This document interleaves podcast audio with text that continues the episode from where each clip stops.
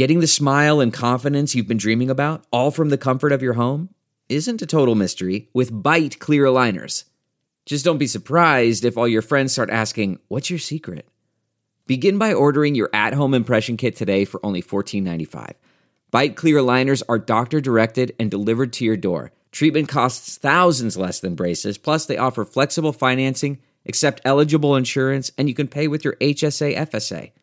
Get 80% off your impression kit when you use code WONDERY at Byte.com. That's B-Y-T-E dot com. Start your confidence journey today with Byte.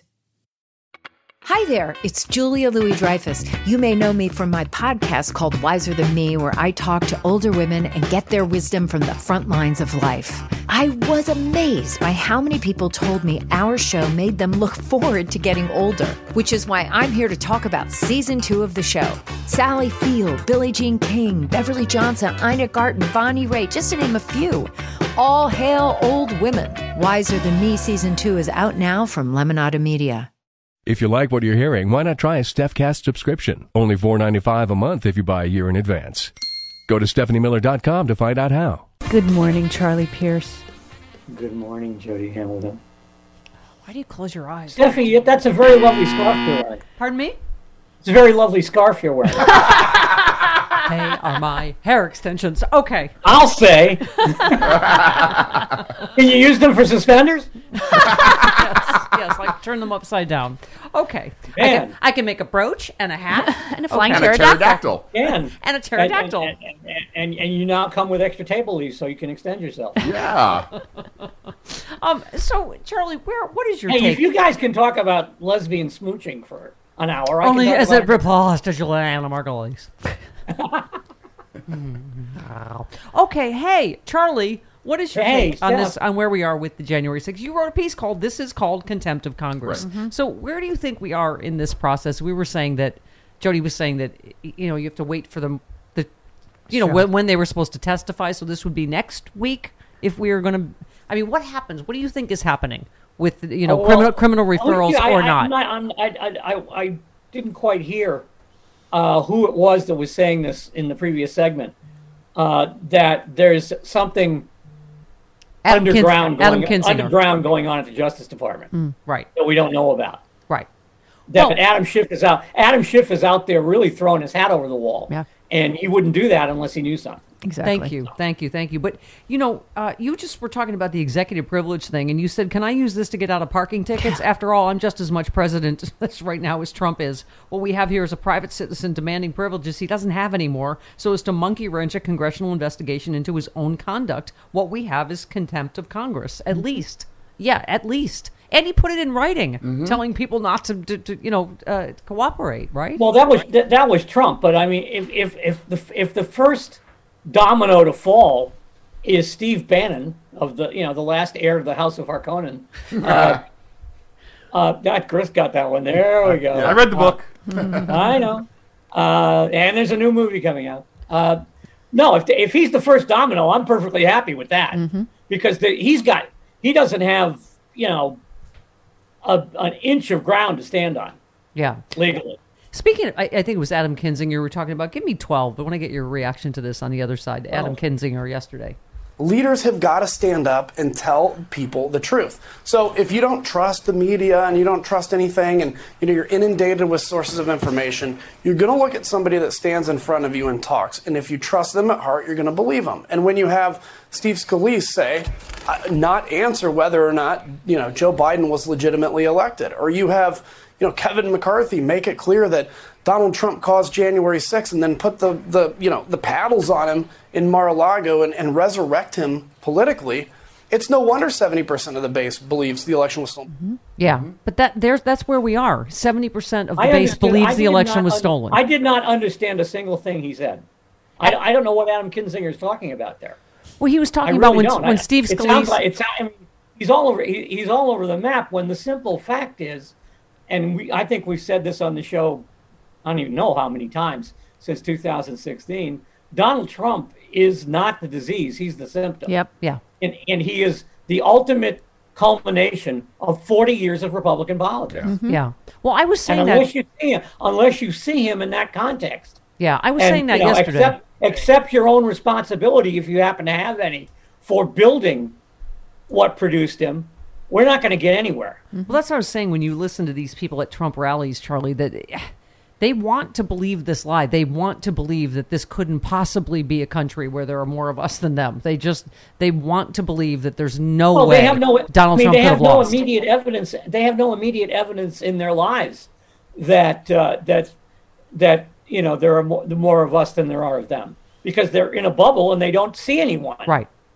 Yeah, they're You like, know, no I one mean- I know voted for Biden. He couldn't possibly have won. Right. And I mean, people laugh about that whole, you know, Pauline Kael line about not knowing anybody who voted for Nixon. Yeah. There are far more people out there marinating in eight hours of talk radio and then four hours of Fox TV uh, who don't know anybody who voted for Biden uh, than there are anybody in New, than there are New York people who don't know anybody who voted for Trump. I guarantee you, there are a lot of people in New York who know people who voted for Trump. Mm-hmm. Yeah. Yeah. Well, there are a lot of people in New York who've testified against him, for that matter. I mean, yeah. Yeah, but I mean, I it, it is a uniquely dangerous time in our period because of that, right? That there is just there is not any shared set of facts, right? It just except that again, that'll sound partisan in itself that theirs aren't facts, but they just clearly are not. You have Yeah, I Alan, mean, you have least- Allen West least- in the hospital with COVID.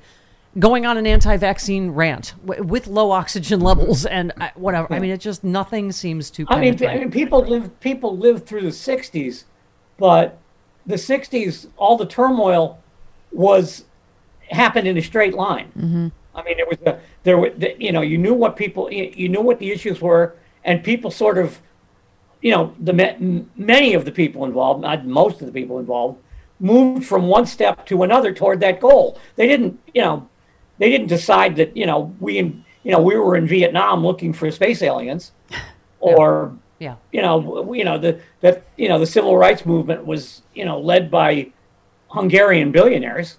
Well, this goes, Charlie. I wanted to get your take on this piece everyone's talking about. We mentioned yesterday David Shor's telling Democrats things they don't want to hear. That whole, and you know, Chris and um, Jody got into an interesting conversation right about coal miners when I was on vacation about. I mean, I'm torn between like, is it that we the way we talk to coal miners, or it, people that believe Chinese thermostats change the votes? Is there? I love- does it matter how we talk That's to coal the miners? best one. Like, I'm sorry. The Chinese thermostats is Yeah. the best one. right. But That's what even better saying. than the satellite Right. and the Italian, you know, whatever voting machines. Right, but does anything matter anymore? Like people that Uh, No, believe not at all. COVID is And it's- not it's- real. I Like I think- don't. Yeah. I think the problem with your uh, hypothetical coal miner is not that we talk that talk to them one way. It's that people tell them we're talking to them that way. Mm-hmm. Meanwhile, they're getting their pockets picked. You know, while they're getting angry at you know people in you know New York or Boston who they'll never have any they'll never come into contact with. Yeah. Yeah. Well, I mean, for instance, you wrote a great piece, as you do. Chuck Schumer got mad and made Senate Republicans and Joe Manchin very mad. you just, I mean, we played the audio yesterday. I'm like, really? really this was some unhinged yeah. lunatic, Yeah, first, whatever. first of all, it wasn't that harsh. Second of all, it was all true. Right. Yes. Eh, thank you. You just said, uh, he said we pulled ourselves back from the cliff's edge that Republicans tried to push us over. You said, oh, this got up everybody's nose. Democrats are not supposed to wield that kind of rhetorical weaponry. Um, and you said nobody was more verklempt than Joe Manchin, um, who simply couldn't shut up about how terribly Schumer had behaved toward the oh so uh, cooperative Republicans. He reportedly told Schumer his speech was stupid. Mitt Romney said it was a time to be graceful, and you said, "Oh, Willard, Schumer was supposed to thank you for not demolishing the national economy for a cheap political win. Your caucus tolerates the graceful rhetoric of Ted Cruz, Josh Hawley, and Marsha Blackburn, uh, and the like. Shut your pie hole." Yeah. Thank you, Charlie. I mean, it, it's just that's the thing. We want Democrats to fight, and then everyone's, "Oh, God, that was rude." I mean, It wasn't. I mean, No. it really wasn't.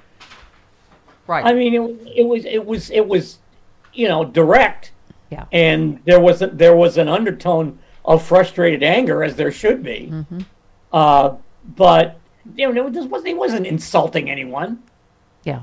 I mean, it, it, Yeah. it, it's completely, and, and I mean, I, I- I think a lot of the reaction was that it came from Chuck Schumer, Yeah. who doesn't talk like that. I mean, if it come from Elizabeth Warren or Bernie or you know Sherrod Brown, then I think there would have been less of an impact to it. Yeah. yeah. But this is, you know, Wall Street Chuck Schumer. Delve into the shadows of the mind with Sleeping Dogs, a gripping murder mystery starring Academy Award winner Russell Crowe. Now available on digital. Crowe portrays an ex homicide detective unraveling a brutal murder he can't recall. Uncovering secrets from his past, he learns a chilling truth. It's best to let sleeping dogs lie. Visit sleepingdogsmovie.com slash Wondery to watch Sleeping Dogs, now on digital. That's sleepingdogsmovie.com slash Wondery. Yeah, um, John Aravosis argued yesterday that uh, Biden needs to be more of a D. it's, when he says something like, "Yes, Facebook's killing people," you know, then he has to walk it back. And again, it's just the different rules for Republicans and Democrats, right? You're abs- you're a- you're a- you're absolutely right. Uh, and you know, the, you know, we got another example of that today when we were watching Tom Cotton try to rehabilitate rehabilitate himself. I just said that, Charlie. What is your take on? I was saying I'm sick of these. I don't know who's you know eh, trying to rehabilitate who, but somebody, everybody is like, "Oh, Tom Cotton was the hero Well, now." What I think what Tom Cotton's doing, Tom Cotton wants to beat Trump without being Trump, Yeah, clearing the decks. they all want it all He's ways. he's turning against Trump not because not because he disagrees with him, but because Trump is competition. Mm-hmm. If Trump falls or you know keels over or, or his you know coronary arteries turn into Vienna sausage, then Tom Cotton will, will will will you know will gladly become the heir to his base. Right. And Tom Cotton is dangerous because he's not stupid. Yeah, according to He's not a Stormy. Daniels, the Vienna sausage is a little lower, but okay, Oh. Lower and mushroominger. It had, we had to go there. We We, did. had to go to We did. jokes. Well, Well, you is brought the up the Stephanie Vienna Miller show. sausage. We brought up come Vienna into sausage. the show before? Vienna Oh, you froze. Have you Oh. seen one in a while? They don't look like Vienna sausages. Oh, that's true. I haven't seen one in quite some time. Okay, Charlie, as we've mentioned, you are both a girl or watcher. anything, or anything else if I'm, you know, if I'm listening to the show correctly. Yeah. You are both a girl watcher and a Supreme Court watcher. Um, want to get your take on uh, I'm Elie, our friend Elie. watching girls, watching judges go by. Yeah. Um, uh, Anyway, I want to get your take on our friend Elie Mystal, who wrote Roberts' uh, ambition is to keep the law as narrow as possible and keep as much of the court's legitimacy as possible while twirling ever toward the Republican agenda. Uh, Brett Kavanaugh likes beer. Amy Coney Barrett likes Jesus. These are fundamentally narrow positions. Gorsuch wants to fundamentally change the law and reframe the way we think about the law. Neil Gorsuch wants to do horrible things but ambitious things. He's and he's got the intellectual tools to accomplish it. Um, that's kind of terrifying is who's the worst as we start this new term. Another uh, expert said clarence thomas will emerge as the most powerful member of the court which is also terrifying. Roberts is only he says roberts is only marginally in charge to the extent he can bring kavanaugh or barrett with him. I think we're living in justice thomas's world. He's always thinking ahead several steps and has built an army of supporters which particularly aggravates me in watching Anita Hill on the anniversary of that whole. Oh, the fact that he should Uh, not be on the court, nor should Brett I don't Kavanaugh. with- Elie, by the way, at all. I think Thomas has found his moment.